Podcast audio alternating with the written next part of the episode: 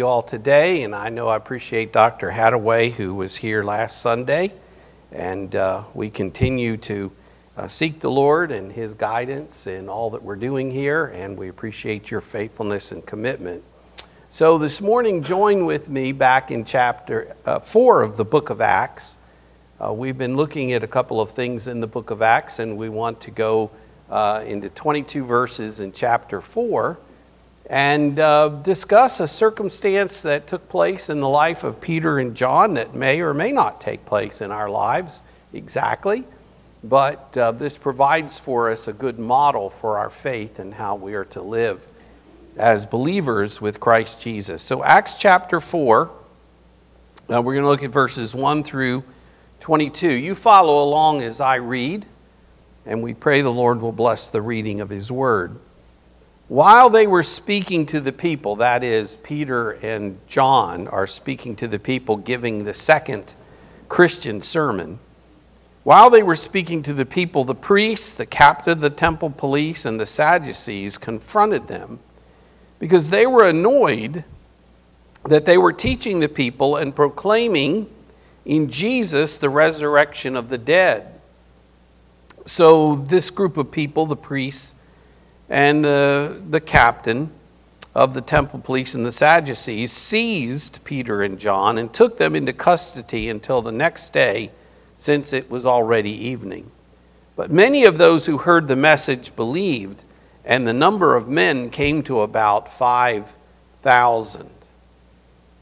The next day, their rulers, elders, and scribes assembled in Jerusalem with Annas the high priest, Caiaphas, uh, John Alexander and all the members of the high priestly family, after they had Peter and John stand before them, they began to question them By what power or in what name have you done this?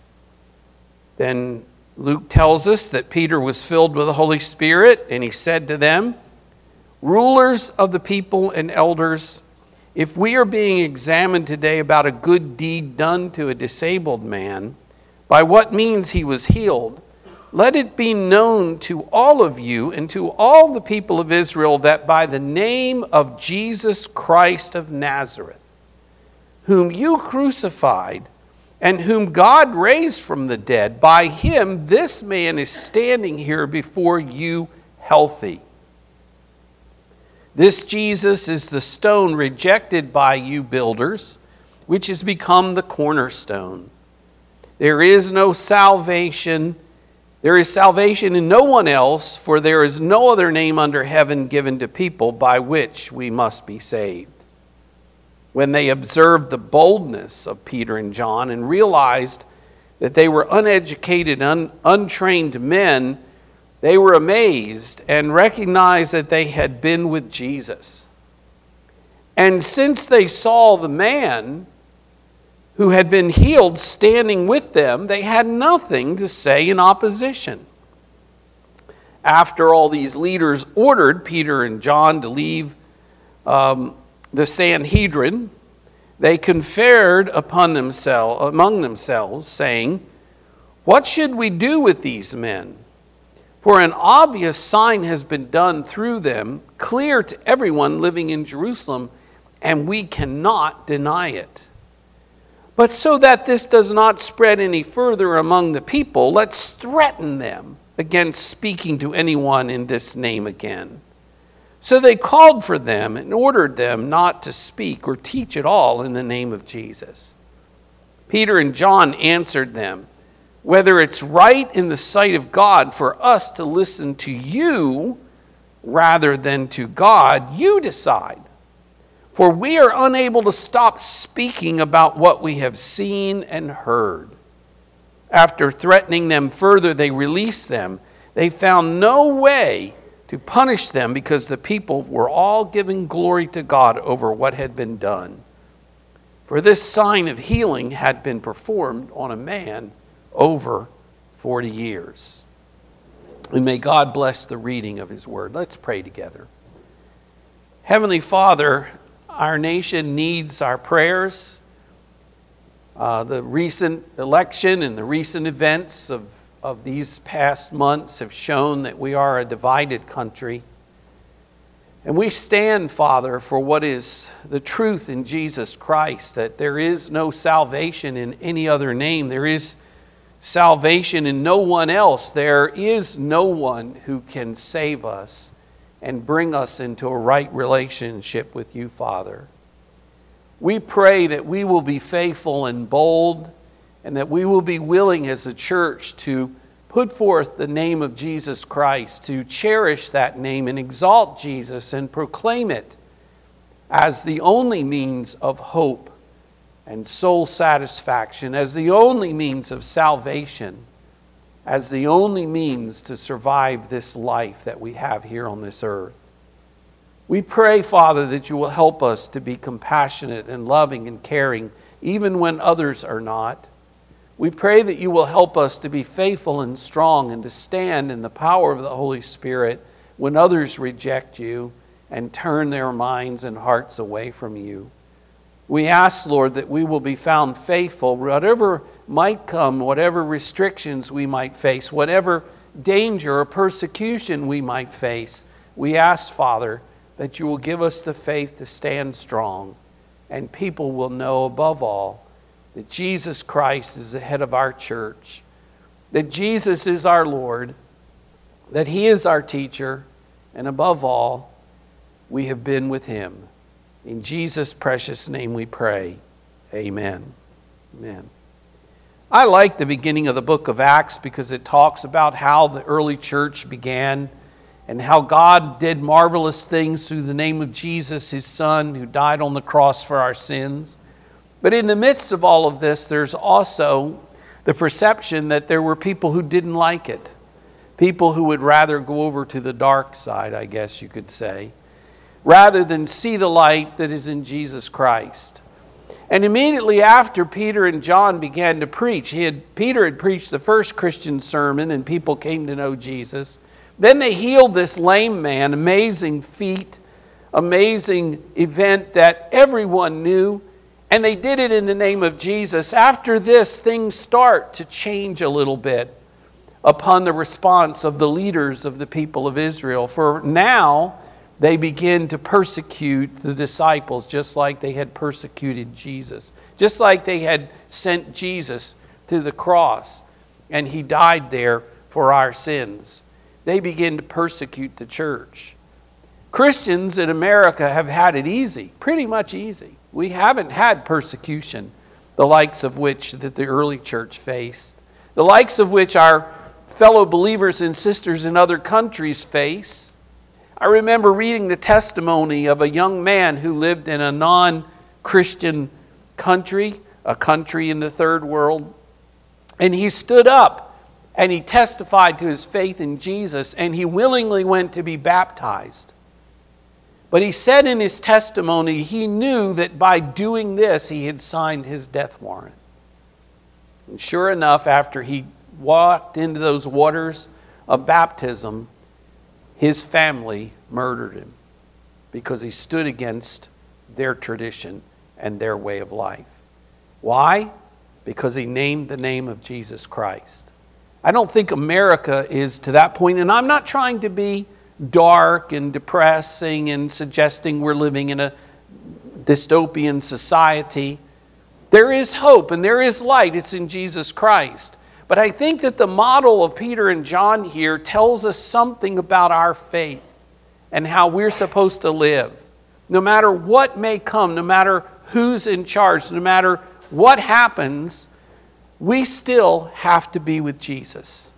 And we still have a testimony and a witness. And the Great Commission that's listed in Acts 1 8 tells us that we are to be witnesses in Jerusalem and Samaria and into the uttermost parts of the world. And that's what we're called to be as believers here at Providence Baptist Church. So I think it's fitting for us to take a few moments to look at what's happening here in this early part of the life of the church and think about how it might impact our lives as well today. There is joy and there is hope in Jesus, and Christians should be happy and excited, but also wary of the fact that to stand up for Jesus may cost us something. Because we're not out there to make everybody happy, we're out there to exalt Jesus and to be faithful and to share our witness of what Jesus means to us. I want us to look at this text because I think it talks a lot about the power of learning what Jesus is teaching us and what Jesus can mean to us in our individual lives and in the lives of our church. There are three things that this, this text is going to teach us about a new power, a new message, and a new nature. And I'd like to work through them step by step as we look at the scripture and pick out some of the implications and some of the tremendous events that are taking place here and ponder them for our own lives as well and figure out, well, what does that mean to me? It happened to Peter and John. I'm not Peter. I'm not John. Is it ever going to happen to me? Well, we can look at this and we can take great comfort in growing in the name of Jesus Christ and in our Savior. So, first of all, let's start off by looking in, in the text in the verse, very first 10 verses that we recognize all of a sudden there's a new power on the scene. We'd already understood that in the coming of the Holy Spirit. But the Holy Spirit is the one who, through the name of Jesus, healed the man. And the Holy Spirit is the one who gives Peter the opportunity to respond to what was going on, what was happening, and what God was doing. In verses uh, 1 through 10, we notice that even while Peter is finishing up his message, there are people who are upset with that. Specifically, the priests and the captain of the temple police. Remember, they're in the temple, and this guy is running around praising God, and everybody's saying, Oh, who is, is that the guy that was lame? Who is he? And then Peter gets up and says, It's in the name of Jesus that he was healed. And, and people begin to believe in Jesus. And these, these temple police and the Sadducees, who didn't believe in the resurrection of the dead, got all upset and they began to confront them because they were annoyed that somebody else was teaching the truth. And they didn't like that. It wasn't their plan, it wasn't their platform, it wasn't their model, it wasn't what they wanted to do. They confronted them because they were talking about Jesus and the resurrection of the dead. So they arrested them. They arrested them. Why? For preaching Jesus. They arrested them. And they took them and they put them, I guess, in jail because it was in the evening and they had to wait to the next morning. But even so, Luke tells us here that even when this happened, still there were about 5,000 men who had come to know the Lord who were in the temple. 5,000 were added to the believers because of what God did through Peter and John in the name of Jesus, healing this lame man. That's amazing. See, God does miracles. He's in the miracle making business, but He wants us to see these miracles as a way for us to testify and thank God and praise God for who He is. The people are still doing this. And then the next day, they get together a whole group of the who's who in the leadership of Jerusalem and Judea. And Luke is very careful to tell us all about it. This was not a little deal, this was a big deal. And so we learn in verse 5 that their rulers, elders, and the scribes all showed up in Jerusalem. They weren't all in Jerusalem, but they all came to Jerusalem the next day. And we get the high priests, and we get Caiaphas, who had been the high priest, and John Alexander, another major character in the, in the hierarchy and the rulership in Jerusalem at the time, and all the members of the high priestly family. See, there was a very very important high priestly family that controlled everything, that were the leadership. And they, what they said stood, and they all got together, and they had Peter and John picked up wherever they were, maybe in the dungeon, in the guard house, and they brought them and stood them there. And they had one simple question By what power or by what name have you done this? This word power, we use, we get the word dynamite from it, you know. What, what changes things? What blows up stuff? Or by what name did you do this in? How did you get this ability? How did you get this power? And Peter begins to answer them, but I want you to notice here that Peter doesn't just pull a rabbit out of his hat and wing it. All of a sudden, Peter allows the Holy Spirit to fill him. This is a moment in time when you turn to God and say, God, help me to give the answer that I need to give. And Peter, we're told, is filled with the Holy Spirit. And then he begins to explain to them in what name and through what power uh, this has occurred. He says, Rulers of the people and the elders, he addresses them. Notice he's, he's being kind and nice. He addresses them. If we are being examined today about a good deed done to a disabled man, obviously this was a good deed. This guy was lame for more than 30 some years or whatever, and he was laying there begging for money. And Peter and John says, We don't have any money, but we'll give you what we have. In the name of Jesus, rise up and walk. And he walks and he's running and dancing and, and just praising God because now he's healed. If we're being examined today for this, and by what means he was healed, we want to tell you the bottom line. We're not going to mix, mix around. We're not going to theorize. We're not going to give hypotheses. We're just going to tell you right out how this happened. And he said, Let it be known in verse 10 to all of you uh, and to all the people of Israel that by, by the name of Jesus Christ of Nazareth, and then I think he probably pointed the finger, whom you crucified. Now, you did this, but God did something else. You crucified him, but that wasn't God's plan for you to allow him to stay in the grave. God raised him from the dead. You crucified him, but God raised him from the dead. By him, that is, by God, through the name of Jesus Christ, the Jesus Christ of Nazareth, who you crucified and God raised from the dead, this man is standing here before you healthy. Period. That was it. That's the answer. It wasn't through, well, you know, there's. It wasn't through some medical fad. It wasn't through some cosmetic surgeon. It wasn't through a program. Um, I used to have to take noni juice. You know what noni juice is? It was snake oil with a smelled. It was a noni fruit, and my wife wanted me to take it, and then we figured out it did nothing.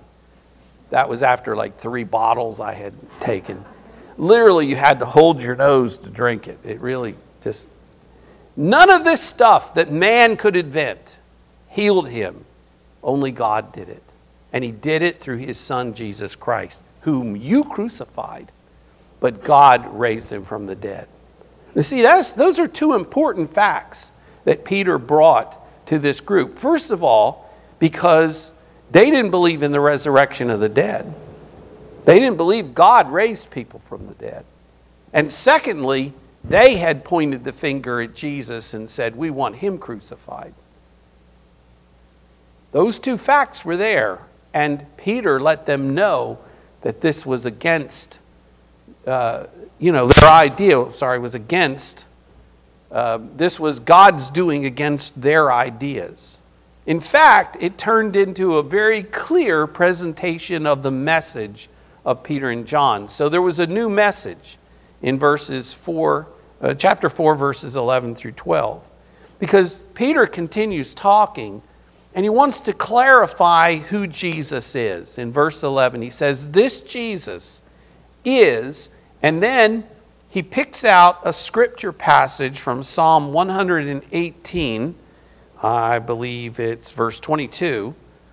And he brings that out to say, Look, you guys had your chance. Now, this is just not quoting somebody else, this is quoting somebody else with a purpose and with a message. So, if you'll understand this, I'll explain it to you. The stone, Jesus is the stone rejected by you builders, which has become the cornerstone. Now, I think the context of this in the book of Psalms, Psalm 118, is the idea of the temple the idea of where we worship God.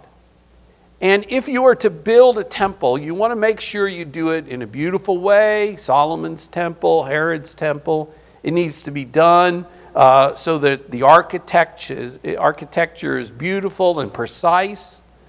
And so the builders would have hewed out carefully that Jerusalem limestone, beautiful white limestone, and looked it over.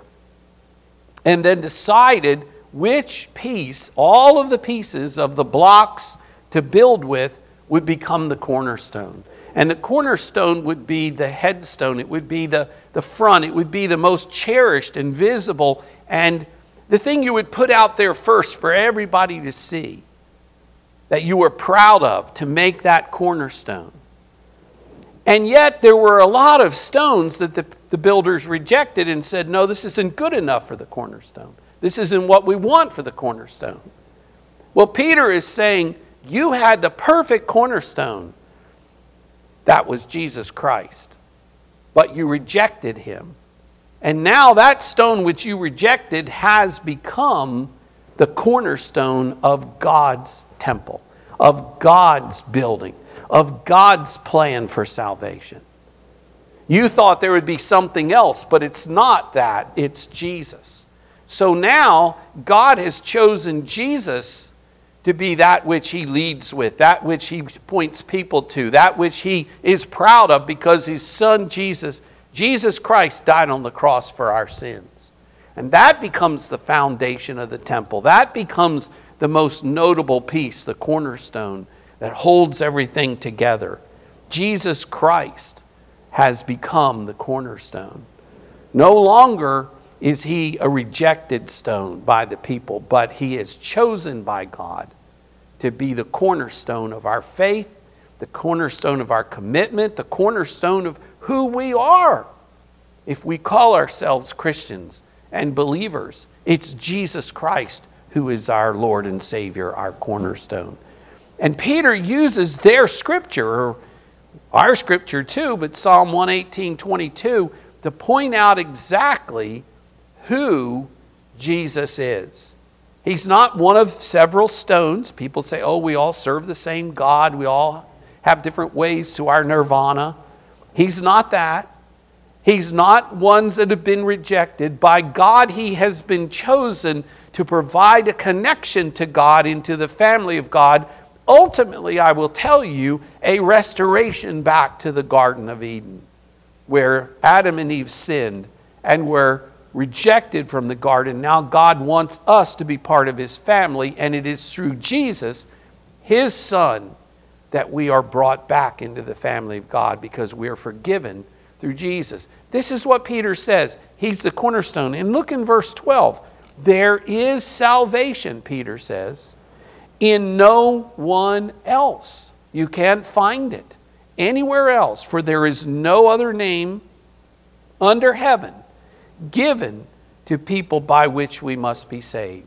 Our salvation is found in Jesus and Jesus alone. In Jesus and Jesus alone. There is no other person, no other thing that's all counterfeit. The only way we have access to God and a connection with God is through Jesus Christ because he died on the cross for our sins. That is an amazing statement. It's quick, it's short, it's to the point, it's frank. And Peter was able to share that with all of these big, big, authoritative people, you know, the movers and the shakers of Jerusalem, the privileged of Jerusalem. He was able, an uneducated and ignorant man, to come and stand before them and to tell them the bottom line. The bottom line is Jesus. You rejected him, God raised him again. He is the cornerstone. There's no other name by which we can come to know God or be saved except through Jesus Christ. That's it. That's the new message. You see, in Jesus Christ, we are given a new power. We become a new creature. We, we become different. And our power isn't in our own, it, it isn't in some scheming or some strategy, it isn't in following this person or that person. Our new power is in following Jesus Christ, allowing the Holy Spirit to fill us to serve Him. And our new message isn't that we all got to scratch and claw and make it the best that we can. We have a Savior, Jesus Christ, who brings us back into the family of God, who helps us to have all of the blessings that God wants to give us, to walk with Him and to serve Him through life. True soul satisfaction and peace and this comes in Jesus Christ. No other name. And this is what Peter is saying. And he's telling the bigwigs, and he'll later, of course, tell all the people. He, in fact, he wants everybody to know. He says, rulers of the people and elders. He wants everybody to know that this is the message. And that's our message as well. We have a new power through Jesus Christ, we have a new message. The message is to proclaim Jesus as our Lord and Savior because finally we have a new nature. And this is what the people, the, the leadership recognized about Peter and John that they were different, they had a new nature. In verse 13, we're told that when they observed the boldness of, of Peter and John and realized that they were uneducated, untrained men, they were amazed. They were amazed. This, this boldness is, is a change in their character. The word boldness there can mean openness. They were frank, they were open. It could mean they had confidence. They, they were plain spoken. They didn't try to mince their words or like a silver tongued orator and tell you all these great and wonderful uh, adjectives. When I grade student, pa- student papers, I, I put on there fluff, you know. And, and one of my students actually bought me a can of marshmallow fluff and gave it to me because I had said his paper was full of fluff, right? Or purple prose. Purple prose is where you, you kind of over elaborate all the adjectives and all that kind of stuff. That's not what they were doing. They were being frank, they were being honest, they were being plain. This is the point, this is the story. Jesus Christ has now become the cornerstone. You crucified him, but God raised him from the dead. And now there is no other salvation except in Jesus Christ. This is the new message, and they had the new nature to tell this. The character of Peter and John had changed. And the cause of the change of the character is found in the part of the verse that I didn't completely read in verse 13. They were amazed and recognize these great leaders, all these big honchos there in Jerusalem, talking to these fishermen, recognizing that they're uneducated, they're ignorant in the, sense that they didn't have training, they didn't have all the abilities that, that other people did. They were part of the common class. They recognized that they had been with Jesus. Their character change wasn't because they signed up for night classes. Their character change wasn't because they became a devotee of, of, of a TV talk show host. It wasn't because they learned certain items or certain things. It was because they had been taught by the Master, by Jesus. They had been with him. They had been connected with him. They had learned from him. He had been their rabbi and their teacher. He had been their Lord, and that made the difference. He was different because he was, had been with Jesus. This is amazing. This is the new nature that is there. Paul said in 2 Corinthians 5:17, if anyone is in Christ, he's he is a new nature, a new creature. Old things are passed away, behold, all things are become new. Peter, the unlearned common man, became different and changed because he had been with Jesus.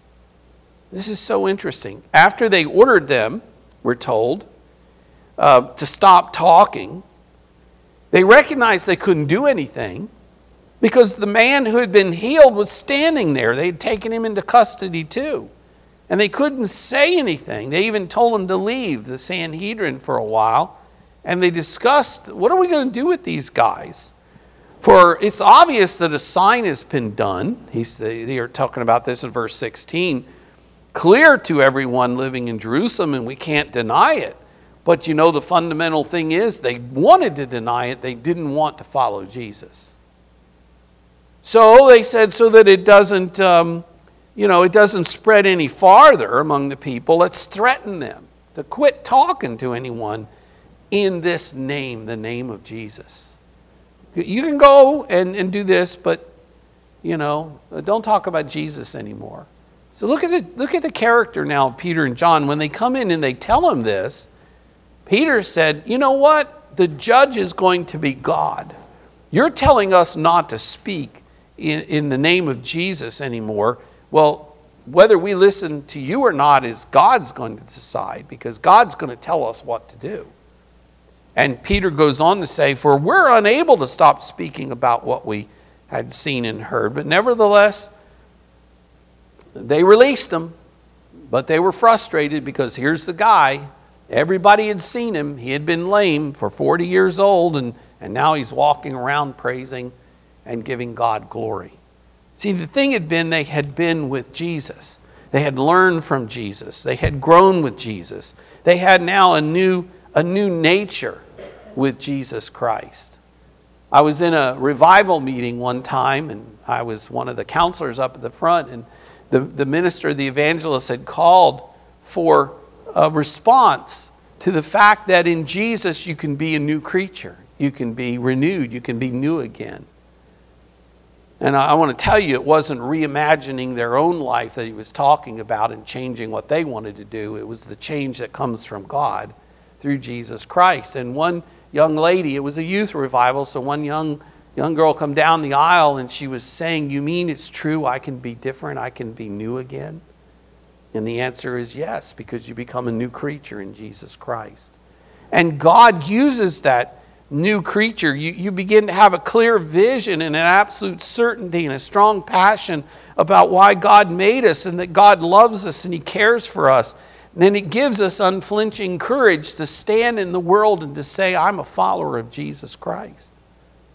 And the things that we do and the action that we do and how we speak and how we relate points not just to us, but it points to Jesus and the simple fact whether we have been with Jesus.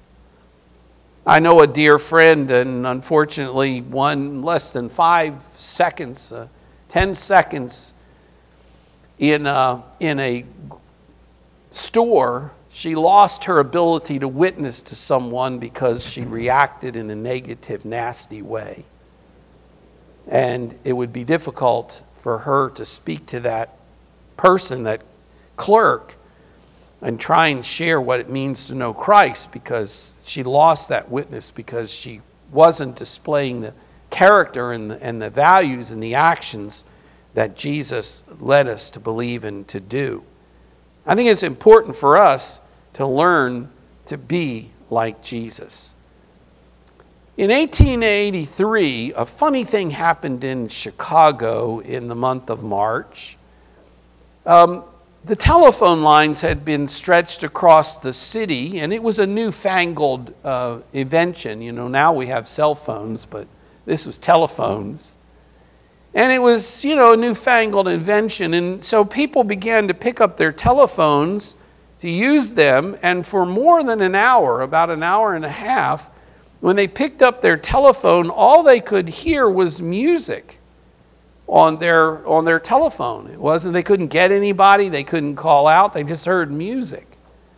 And they were wondering what in the world had happened, and the, and the uh, telephone company was looking everywhere, and they found out that on one particular pole, the telegraph wires uh, had been put very close to the telephone wire. Now, the telegraph company was broadcasting over the telegraph, however they do it, there, there was broadcasting some kind of a musical program. And by induction, by the very fact that the telephone wire was close to the telegraph wire, the telephone wire picked up that program and began playing it across all the telephones. Till they finally figured out that the one was influencing the other. Maybe that's the way we ought to be so influenced by Jesus that we do God's will, so influenced by Jesus that we follow his direction, so influenced by Jesus that our character changes for God's glory and God's honor. So influenced by Jesus that our witness is clear to testify to the truth of the gospel that Jesus Christ died on the cross for our sins. So influenced by Jesus that we serve him as Lord and help the world know that peace comes in knowing him. I think it's amazing that they had been with Jesus. How about our lives? The question of this sermon was Have we been with Jesus? Have we walked with him? Have we talked with him? Have we listened to him? Have we learned from him? Have we shown in the things that we do that he is our Savior and our Lord? I know you'll say, Well, I'm not Peter and I'm not John. Okay. But there were millions of other Christians through the centuries who weren't Peter and John. They didn't have a book written about them, they weren't part of the early church, but they were faithful to stand, and people recognized that they had been with Jesus. It is our character, our nature, the fact that we have a new power and a new message and a new nature show others that Jesus is our Lord and Savior? That's the question that we need to answer this morning. I'm going to ask the uh, musicians to come and get ready to pray, play for us our hymn of invitation Jesus, there's no one like you. And as our faith is this morning, as we commit ourselves to the Lord Jesus Christ, I just simply ask that we'll say to Jesus, There are times I know when we haven't done the things that you'd like us to do, but teach us how to be with you and how to allow you just to make us new, a new creature the old life has passed away and the new life is here. And we begin to learn so that other people will say, Wow, there's something different about you. Why is it that, that you are not the way you used to be, but now you're different? And the answer is because we've been with Jesus. And He becomes our Dr. Phil or, or Oprah or whoever we get our advice from, from our Aunt, Sister Sally, whatever. He becomes the one who gives our influence and, and our advice and helps us to grow. If you don't know Jesus as your Lord and Savior, we'd like to take the scriptures and show you what it means to receive Him. If you do know the Lord, then maybe you need to think in just today, dedicate our lives and say, you know, yesterday I kind of got mad at somebody and I yelled at them, and that wasn't, you know, I didn't practice the 10 rules for a good fight and I needed to I need to go and just apologize and say, you know, the Lord is trying to teach me how to be kinder and gentler and loving and stand for my faith and, and be faithful to Him. So I ask your forgiveness. Maybe you need to do that. Maybe you need to do that with someone in the church. You've offended them, and you need to kind of go and say, I'm sorry, and make sure everything is well. It might be that you're, a, you're not a church member and you're looking at ways to, or what it means to be a church member here, and we challenge you to come. And as we receive church members to come, maybe God is leading you to some kind of Christian service or path or vocation, whatever it may be, maybe even just to stop and kneel here at the front and pray. Whatever God is calling you to do, as we sing this, let's sing this to the Lord and let's let Him know that He is our Savior. And we seek to earnestly love Him and hold on to Him so that people will know that we've been with Jesus. Let's stand and sing.